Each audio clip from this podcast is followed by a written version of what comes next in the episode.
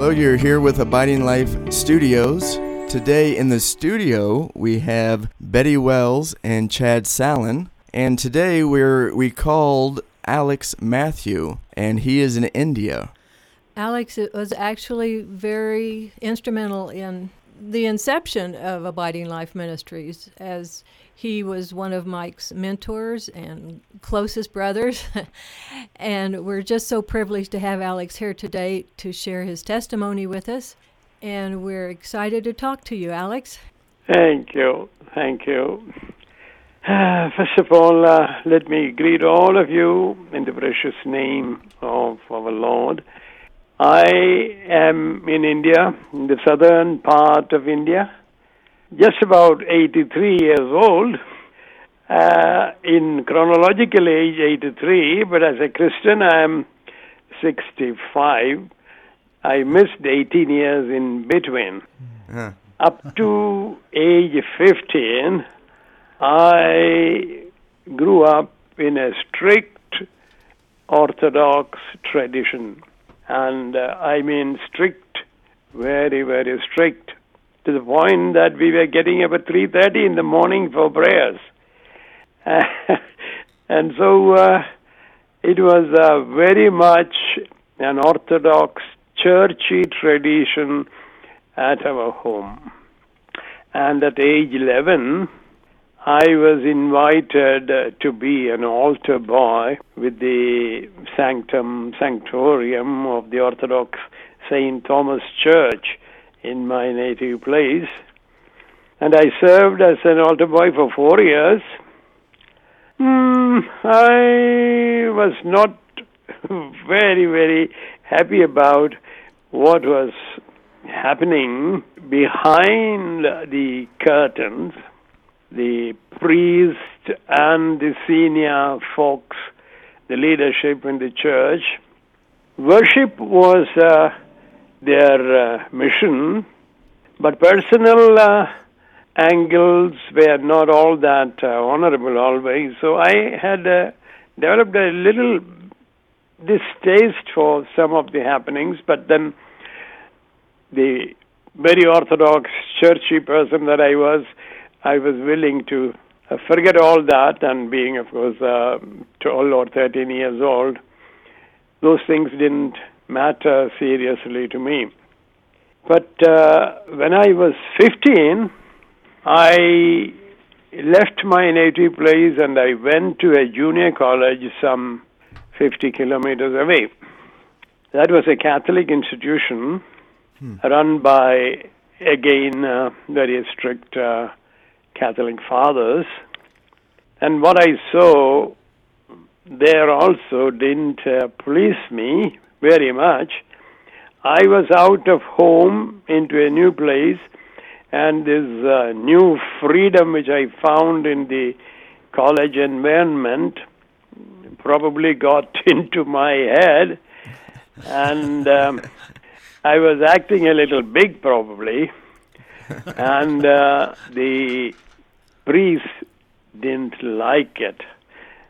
They pulled me up a couple of times, and uh, they wanted me to go for the chapel worship in the evening, which, as a very orthodox person, I didn't want to pollute my faith with any other faith, so I didn't go for chapel services, and that didn't make me a favorite uh, of uh, the clerical uh, folks there.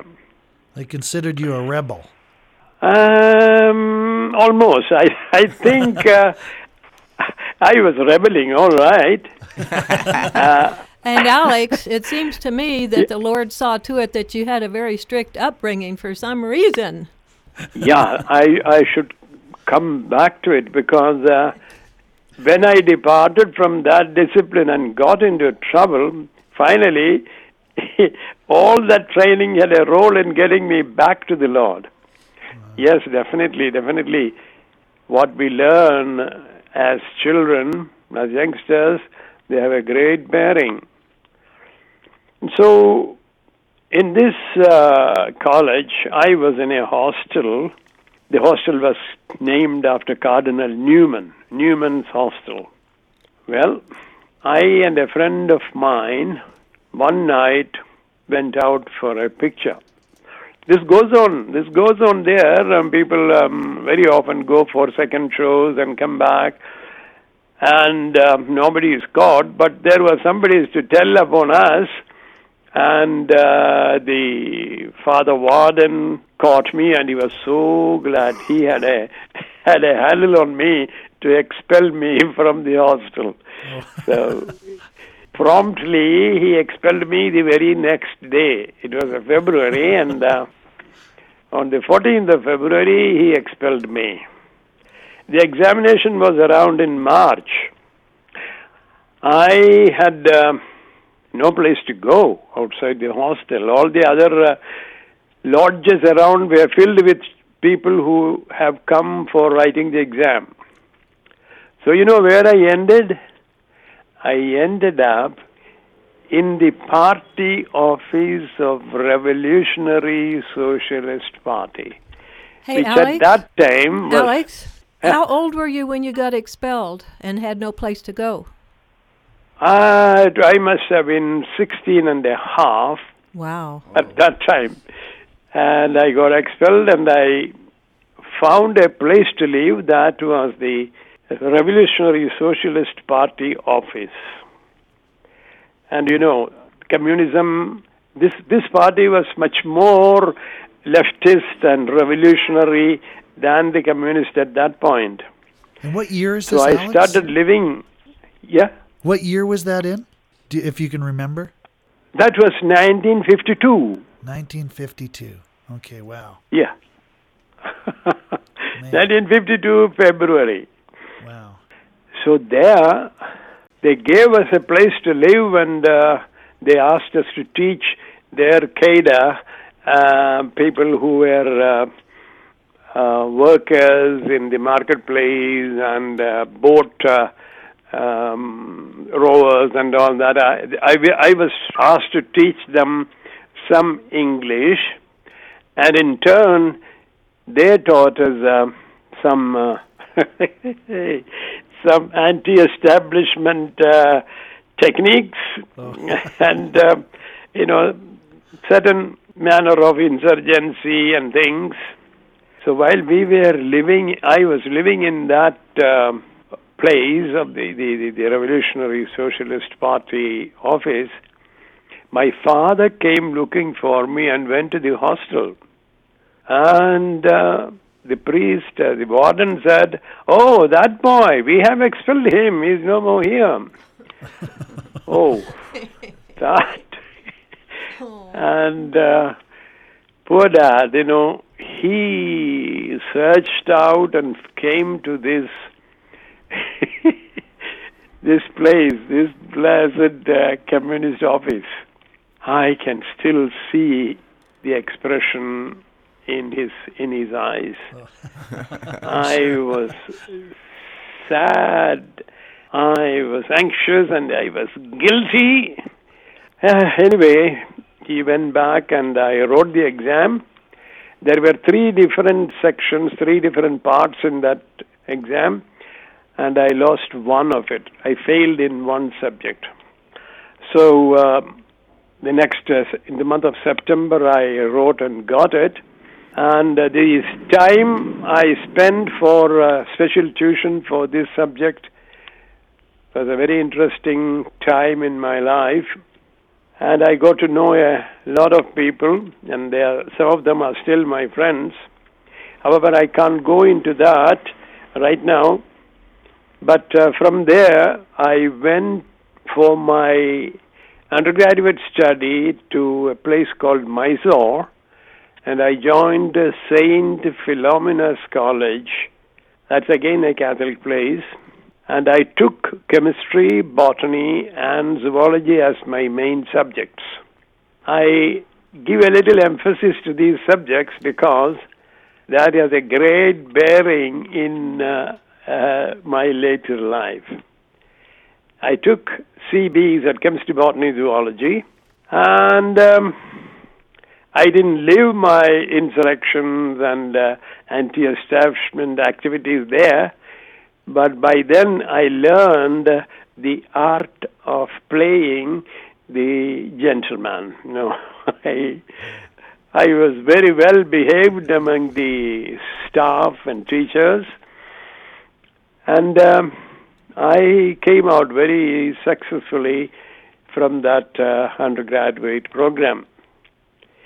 One thing that happened uh, during uh, my undergraduate study is uh, I got friendly with one professor. He was the professor of botany, Professor Varghese Chandy. He was uh, into histrionics and painting and uh, all sorts of uh, fine arts. So he would call me to paint the backdrops for the dramas he was enacting, he was in, putting up for the college. And I took part in all those dramas and I painted all the backdrops. And we were together most of the evening doing this work. And we became very chummy. and along with his teaching me histrionics and painting, he also taught me another art of uh, smoking cigarettes. we were very, very, very chummy, and he would, uh, in those days, cigarettes would come in tins, tins of 50. So he would buy a tin of cigarette called, I think at that time it was called Berkeley, Berkeley cigarettes. 50 cigarette tin in the morning, and by the time we finish, all those cigarettes would be done. Oh my goodness. I wow. became a chain smoker. I paid the price for it later on, but that's a different story. However, I was so close to him, uh, so devoted to him, that I studied my botany very intently and uh, I liked the subject. And since he was the professor, in the exam I got very high marks for botany. Unheard of marks in, in those days. In those days, 60% was a very unusual mark. But I got very high marks. And then I after my true, undergraduate. I guess it's true. It's not what you know, but who you know. yeah, but um, Dr. Chandy, he played a, a crucial role in my life. I loved botany, but uh, after my uh, junior college undergrad uh, graduation, I went for a job in the Gulf country, Qatar, Qatar, and there I was given a lab assistant job. That is a chemist, being a chemist, an assistant for a chemist because I was new. I worked as a lab assistant in the petroleum lab. Well, my boss was a Britisher. His name was uh, David Taylor.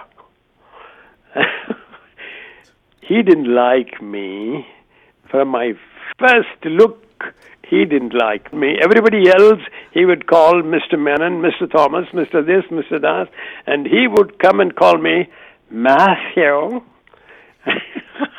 I didn't like the way he took out uh, his um, tongue to call me Matthew. uh, and he dialect. didn't like this. he didn't like this side of me. Very soon, uh, I was not on talking terms with him, so I just wanted to get away from that place. So I applied for a medic- medicine seat uh, in Christian Medical College, Ludhiana, in Punjab. I was allowed to write the exam at Bahrain. There was one Dr. Snow there. He was the brother of the then principal of this college, Miss Snow, who was in Ludhiana, and her brother was in Bahrain. I wrote the exam in his house as a very special case. That was in 1957. And uh, I was placed um, fairly on top of the list, selected people. And um, I asked Mr. Taylor, I want some leave to go and attend this interview. He said, You have served the company for 21 months. I can give you any leave. I can give you any uh, return fare. If you want, you resign and go. Hmm. he was. He would have been very, very happy to see my back. So Yeah, he wanted I you out of there. resigned. Yeah. I resigned, but then he said, I will not give you any fare. And uh, in those days, there was this uh, four-propelled BOAC super constellation flights from Bahrain to Bombay, but he didn't give me that. So I got onto a ship. The ship was overbooked, and I got a place on the deck. 1957 June. Hmm, that was the year of the Asian flu. Jeez. And uh, by the time I reached Karachi, the ship was so badly pitching and rolling, I also got the flu. And after two days, it it burst in Bombay, and I was completely out. I was half conscious. And uh, a gentleman, a friend of mine, Mr. Emmanuel, he took me out of the dock and put me in a hotel, some international hotel, and then he went away. I knew it was the 30th of July, 30th of June, and the interview was the 1st of July. There was no way I could reach Ludhiana in, in one day's time. Oh. so, uh, a Glad to hear it's been shoeshine boy. It wasn't. See, the, so the uh, in the, in that hotel, a shoeshine boy came. I couldn't go out. I didn't know where the post office was, where the telegraph office was. I didn't know. So I wrote a reply, paid a telegram, and gave this shoeshine boy and asked him, please give this telegram for me. That was for Dr. Snow in Ludhiana. Oh, he said, no, no, no problem, sir. I will give you. I will give that telegram. And he took the 10 rupees and, and went. He never gave the telegram. Oh man. And took your money, So right? two days later, I, I got a little better, and I traveled by uh, by air to Delhi, and from Delhi to Ludhiana by train. By the time I reached uh, the college, it was about eight o'clock in the evening. I went straight to Doctor Snow's house, and I said, "Ma'am, I am from Qatar. I am Alex Matthew." Oh, oh, oh. You are Alex Matthew. Hmm. Very sorry, young man. We have finished all the admissions. There is no place. Ah, So I was. What do I feel? I. I was dejected, depressed, angry, yeah, I bet. and sick. And the sickness worsened when I heard this news. So I went to a hotel and lived there for a few days. From there, I started applying to different postgraduate colleges for admissions in chemistry. You see, officially, I am a chemist. I see. I mean, I was doing almost 21 months of chemist work, and so I wanted chemistry. I applied everywhere. I applied uh, to Delhi University, Agra University, Aligarh University, and uh, all sorts of colleges in in and around Delhi, and of course uh, BIT in uh, Pilani, but none of them would offer me chemistry. So I went and actually quarreled with some of the principals and said, "Why can't you offer me chemistry? I am a chemist." they would say, Young man, you are getting very high marks in botany. You are indeed good in botany. You take botany. We won't give you chemistry. I was fed up. And I went around, went around asking for admission in chemistry. Nobody would give me chemistry. So by the time it was August 12th, already colleges have opened. I got a telegram from one college in um, MP, Madhya Pradesh, said there are two seats available in botany. Do you want? If you want, you can come and join straight.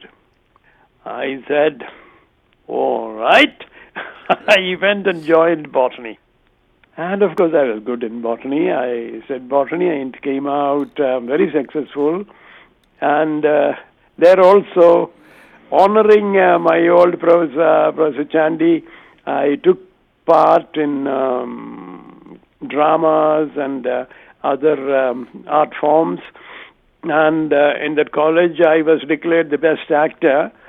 Um, and uh, anyway, 1959, I got the MSc degree in botany and came home. Just just to clarify, Alex, for those who are listening, uh, botany is the study of plants, correct? Plants, yes. Yes, okay. yes. Botany is a science, plant science. And uh, I specialized in uh, genetics and plant pathology. That was my uh, uh, specialized subjects.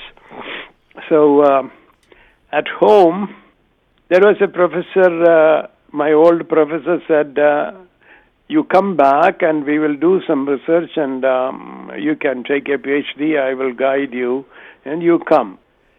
Uh, I said, Yes, I will come. And so I went uh, and told my dad and brother, now Professor Chakravarti is calling me to do research under him. I want to go, and I was getting ready to go. Um, so I got permission from my dad and packed up my uh, box, and uh, it was at that time that was a tin box, you know, uh, not any uh, leather cases or something. And uh, I asked my uh, house uh, help uh, to take the box, and uh, I was going to the railway station. Uh, but then I met my brother on the way. He was coming towards me, knew, knowing that I was going. Actually, I was going to meet him and take his permission. So he came and uh, asked me, hey, hey, hey, where are you going? I said, I am invited for doing PhD under Dr. Chakravarti. I'm going. Oh, oh, oh, just a minute, just a minute, hold on. And um, he said, Come, come home, we, we have something to discuss. So he took me back home, and uh, he and my father and mother, they were doing something hush, hush, hush, hush, hush, hush talk. And uh, brother came and said, hey, hey, You wait for a day, two days. Uh, meanwhile, you go to Madras, that is the present Chennai, and uh, someone will come with you, and you have to see a girl there. I said, What? he said, Yes, you you go to Madras and uh, see this girl and come. All right. So the next uh, e- evening we got onto the train and went to Madras.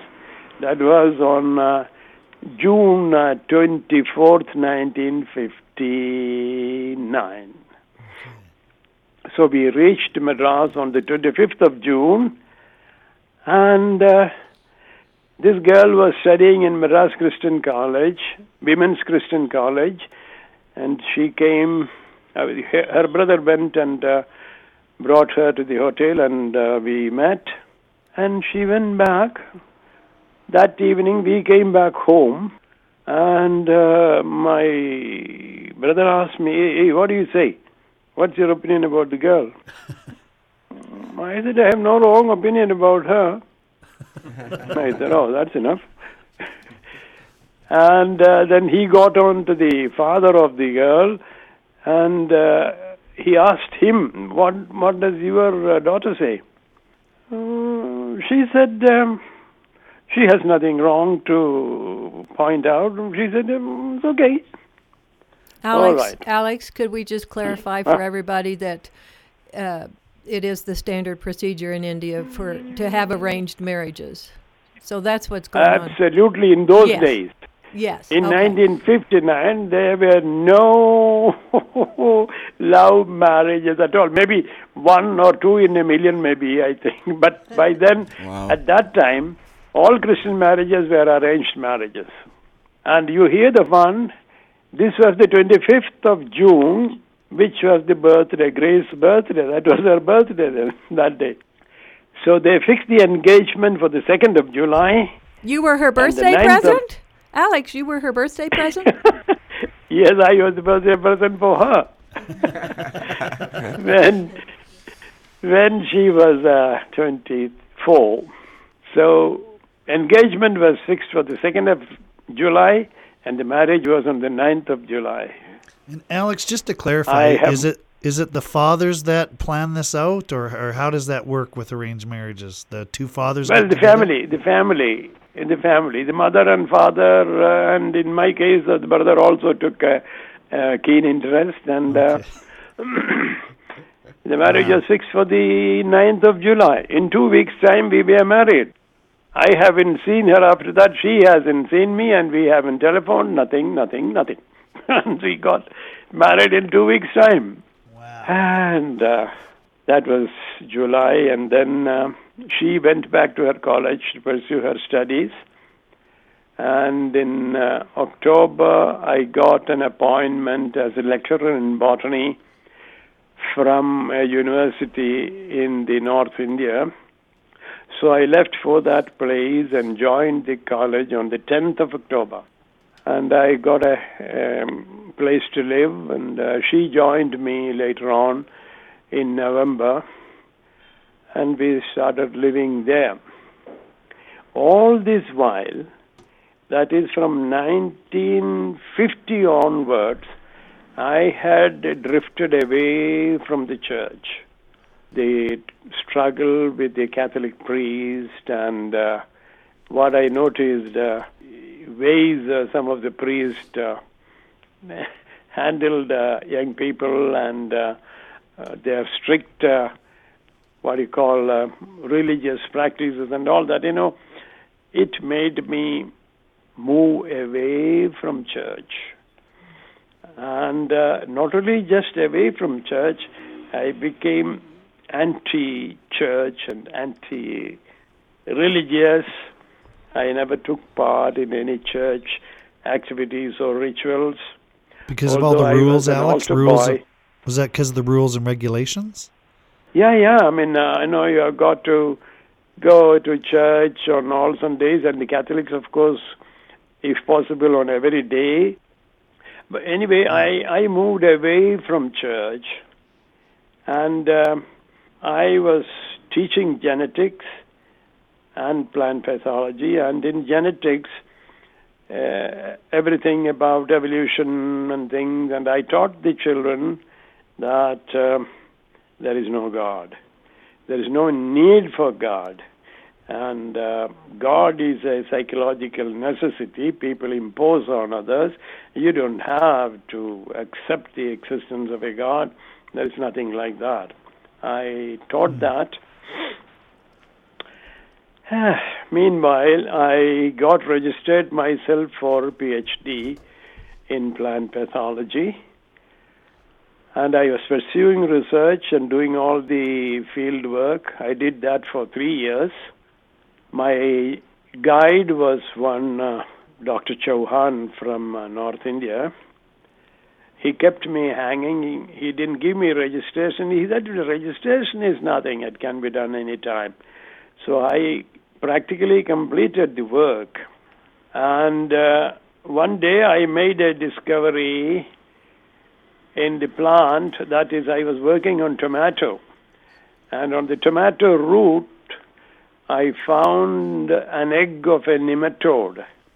It has uh, um, penetrated the root and it was inside. I, I saw in the slide a nematode egg so i thought that was a very good break and i took it to the guide and said, Sir, we have a great discovery here. The inoculum enters through the holes that these nematodes make, and we can we can really prove the pathogenicity of the of the organism. Wow. But the fellow didn't take it very kindly. He said, Matthew, you have no background in nematology. You will not be able to defend it when they ask you questions in the open defense. So you have to leave this this topic and take something else. And he gave me another disease of onions. He took away all my work and gave me onion to work on after three years of labor.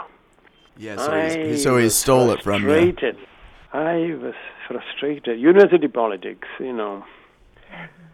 And I being a Christian, and I being from the South, I didn't have any sympathy from anybody. Anyway, I got uh, another person from Bombay, another doctor from Bombay, and he asked me, come and do work with me.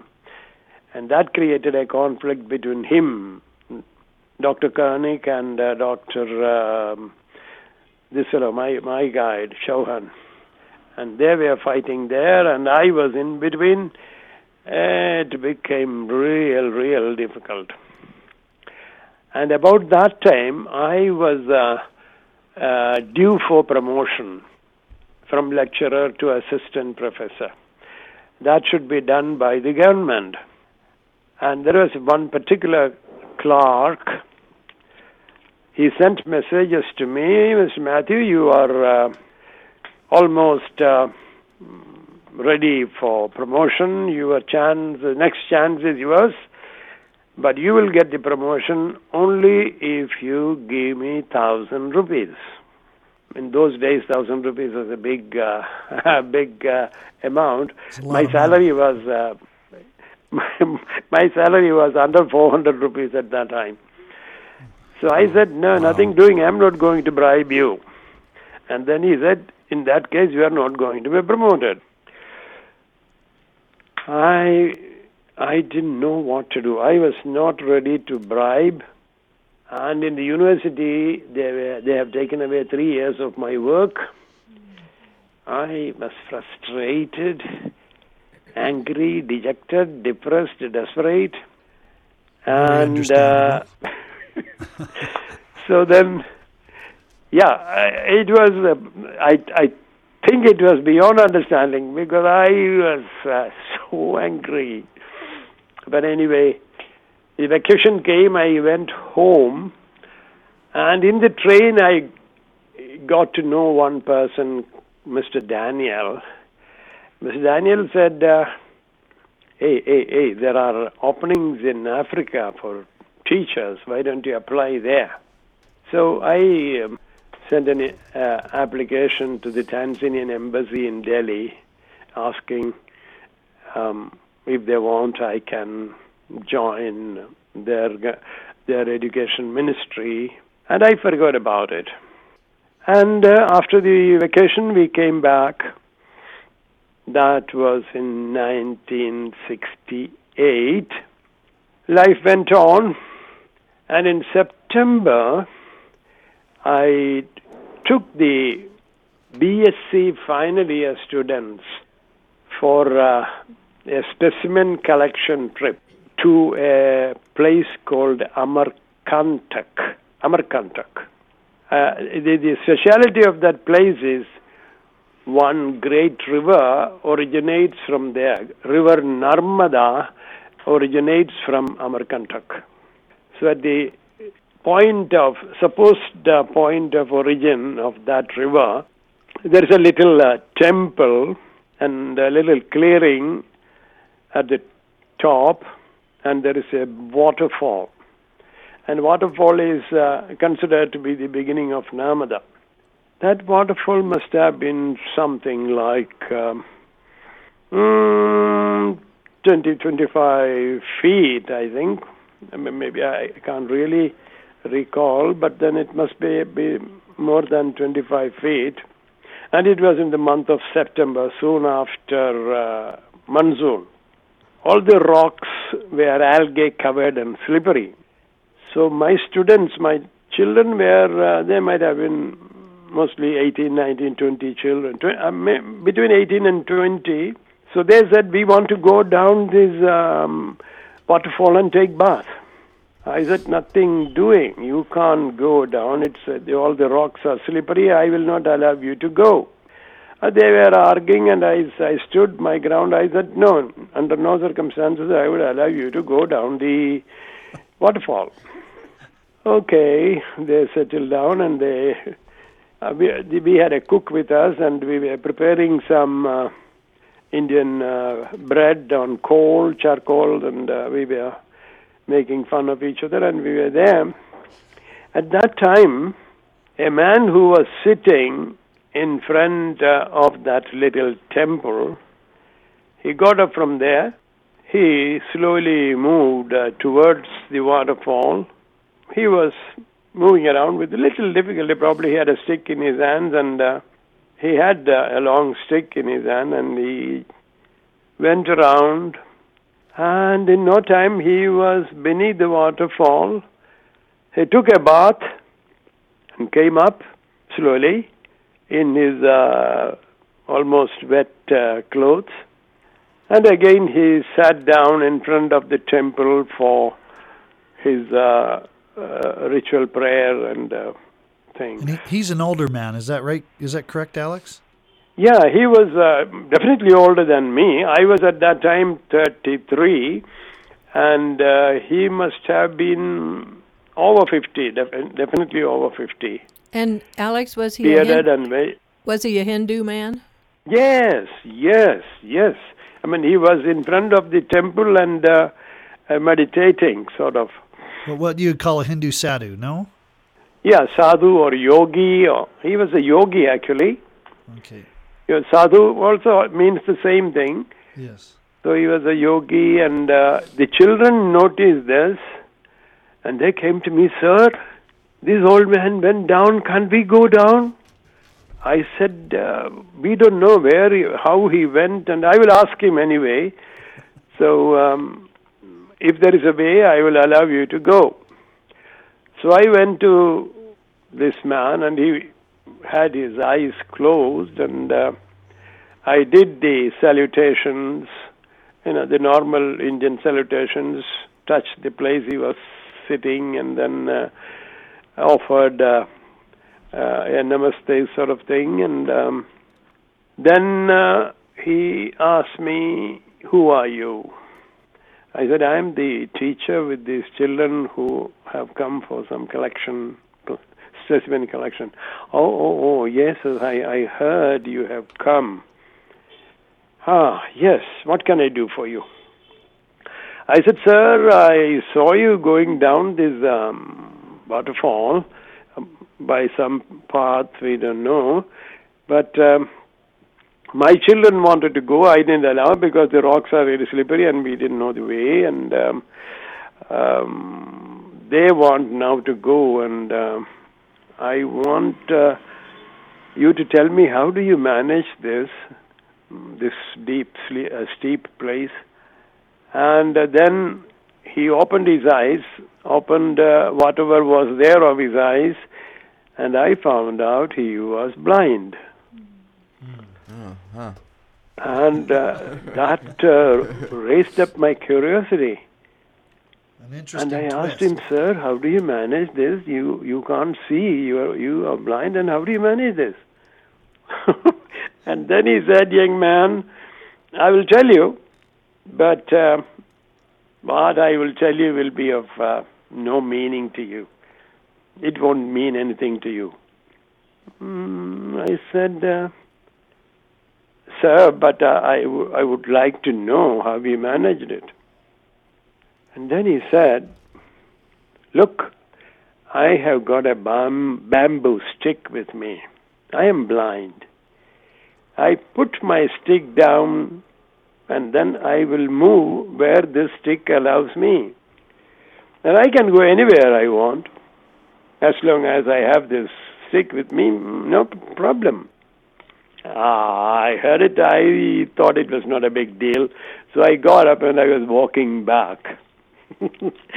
then he called me, hey, hey, hey, hey, I told you my answer wouldn't mean anything to you. And that's what you don't care for this answer, you're going back. I didn't say anything. I started walking back, and then he said, Come back here. So I went back to him. he asked me, You know what is your problem?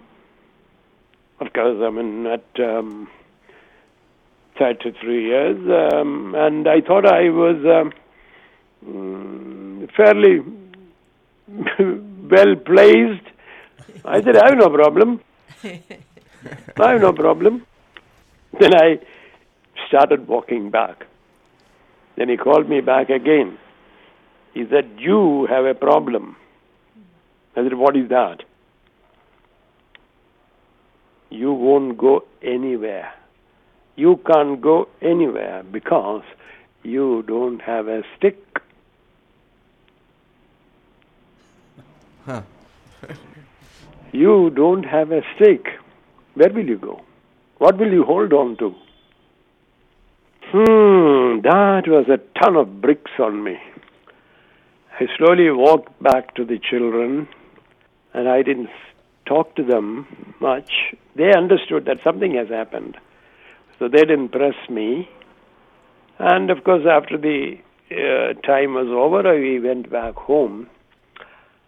And um, that night, after 18 years, I took the Bible and read it meaningfully. By then, we had children, and my ch- um, our children were going to Sunday school, and we were going to church for uh, for the sake of going. Uh, that was all going on. But that night, I read the Bible meaningfully, and I opened the Bible, and lo and behold, where do I open? John 15. John 15. And as a botanist,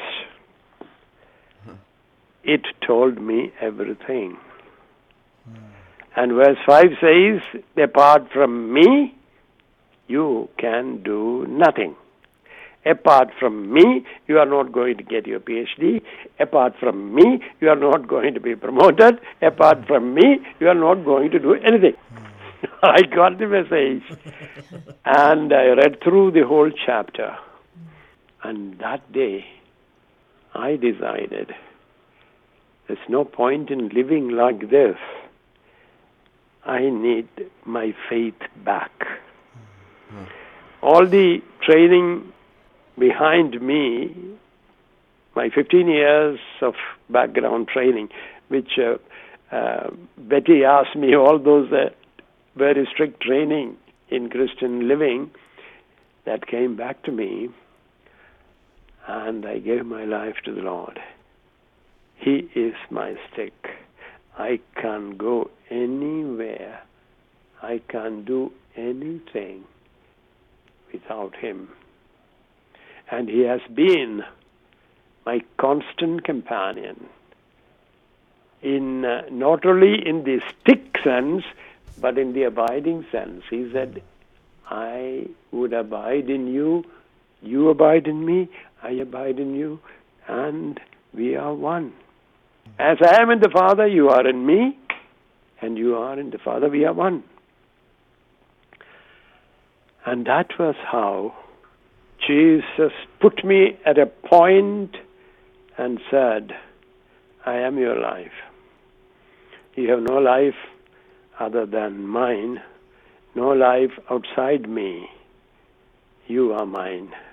And he caught me after 18 years. and all the time he was preparing.